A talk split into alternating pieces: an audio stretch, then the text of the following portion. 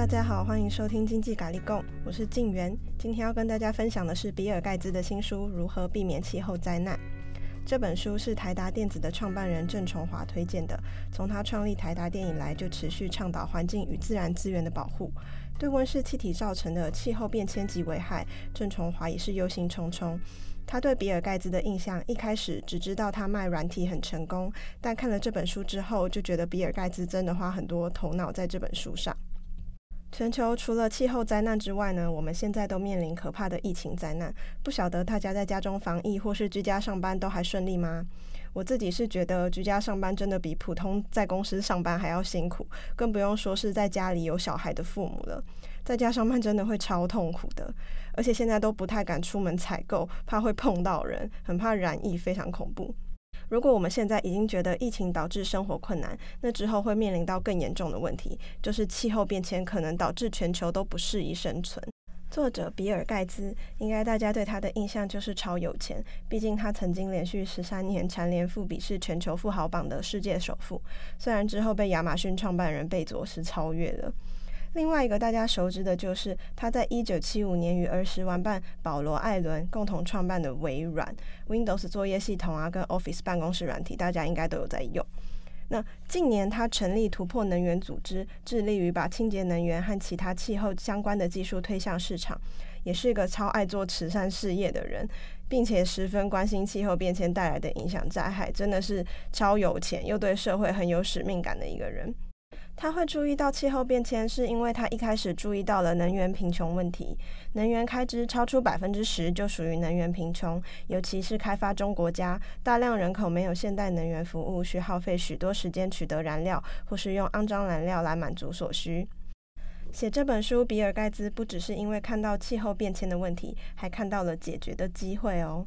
比尔盖茨认为，既然我们可以挽救疫情后重创的经济，那也可以激发创新，避免气候灾难，并且他非常有信心解决气候变化，因为现在年轻人非常关心自然生态系统及人类福祉。现在已经不是前人种树后人乘凉了，而是我们累积的债都要给下一代来背。接着，我们就来聊聊书中的内容。前面说，比尔盖茨注意到了能源贫穷问题，才开始注意到气候变迁。因为他是个慈善家嘛，所以他会走访一些低收入国家。他渐渐发现，全球约有十亿的人没有稳定的电力来源，没有电力的人口有八点六亿。前阵子停电的时候，大家应该都是叫苦连天吧？但在低收入国家，煮饭要花好几个小时捡柴生火，许多人都挤在一起围着火堆，就是因为他们家里没电。如果没有电力，那像现在这样疫情的时候，诊所要是没有电，就没有办法使用冰箱低温储存疫苗，那人人健康谈何容易呢？为了要改善赤贫人的生活，就必须生产更多能源，但更多能源就代表温室气体的排放量会上升。但是我们已经不能再增加温室气体的排放量了，所以比尔盖茨开始着手研究如何减少温室气体排放量，以及使用清洁电力。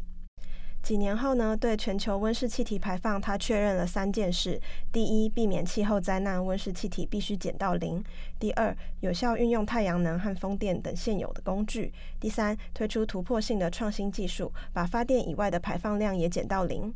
关于气候变迁，许多人会把焦点放在发电，但其实发电只占总排放量的四分之一。那人类各种活动排放了多少温室气体呢？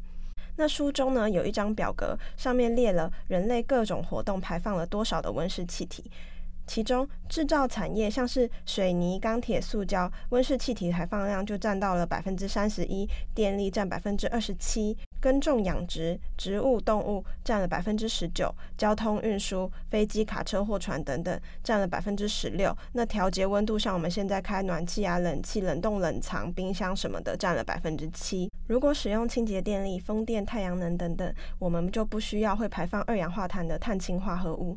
虽然光靠清洁电力没办法实现零排放，但会是很关键的一步。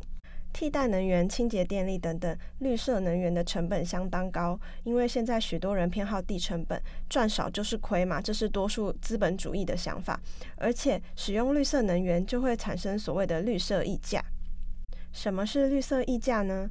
替代能源的成本一般来说比化石燃料高，多出的成本就是绿色溢价。举例来说，美国航空一般燃油平均零售价格是一加仑二点二二美元。那绿色能源像是市面上新一代航空用生质燃料，平均售价是每加仑五点三五美元。那五点三五减二点二二，我们可以知道，零碳燃料的绿色溢价就是三点一三美元，溢价超过百分之一百四十。那谁会愿意付这么多的成本呢？比尔盖茨就提出，我们愿意花多少钱？即使美国愿意花这笔钱好了，但印度、中国、奈及利亚、墨西哥却没有能力负担。因此，溢价一定要低到每个国家都有能力让经济去碳化。现在，我们就来出两个小题目好了。第一题：以下哪个物品蕴藏的能量最大？A. 一加仑汽油；B. 一条炸药；C. 一枚手榴弹。好，第二题：以下哪个物品在美国价格最低？A. 一加仑牛奶；B. 一加仑柳橙汁；C. 一加仑汽油。答案是 A、C，你得把一百三十条炸药绑在一起，才能得到和一加仑汽油相同的能量。好，如果大家两题都答对答对的话，请帮我在下面留言，让我知道你们有没有答对哦。既然石油便宜又大碗，谁会愿意使用贵不拉几的绿色能源呢？感觉全球离减碳的距离又更远了。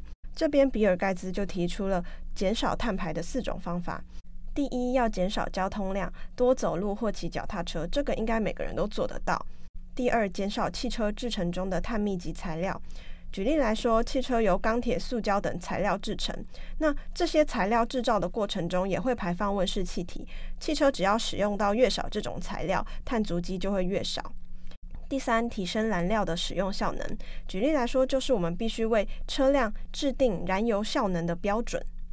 第四，交通零碳排放，这是四种方法里最有效的。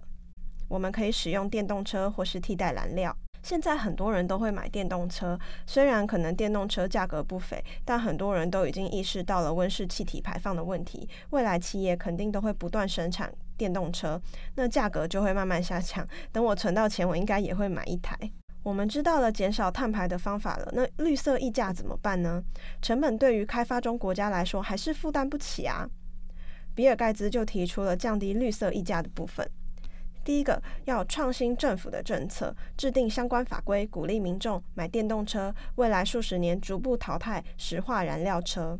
那我们现在台湾有买电动车的民众，应该都很开心了，我们已经走在未来的尖端了。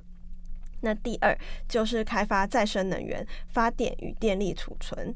第三，进行大规模研究，探索一切可以制造先进生物燃料与廉价电燃料的方法。投资清洁能源的研发，不仅催生全新产业，也会创造大量的就业机会。其实就是一个非常双赢的方法。减少碳排的科学统计告诉我们，要避免气候灾难，富国应该在二零五零年前达到净零排放。实际上该怎么做呢？那比尔盖茨就提出了两项策略：第一，全力提供价廉稳定的零碳电力；第二，尽可能让电气化普及，从汽车、工业制程到热泵，甚至涵盖目前依赖化石燃料发电的领域。那政府该怎么做？他说，政府应该对清洁能源与气候相关的研发投入五倍，加大风险高、回报高的投资计划，然后再来研发呼应最大的需求，并且一开始就与产业界合作，这样对我们未来迈向零碳排放的环境更加顺利，也更有优势。保护环境，促进经济，让整个社会都可以不断进步。那书中还有提到很多能源及环境相关的问题及解法，有兴趣的听众也可以找这本书来看看。比尔盖茨自己也说，这本书其实可以把它当成是一个工具书来看哦。看完他这本书，我觉得绿能一定是未来的趋势，可能要先来研究一下再生能源的股票了。那我们今天就先聊到这边。疫情容易让人心慌慌，让我们多听几本精选好书解解闷。感谢大家的收听。如果有任何问题及建议，或想跟我们聊聊，请不要客气，来信告知我们，我们会很开心帮大家解答。下次再见哦，拜拜。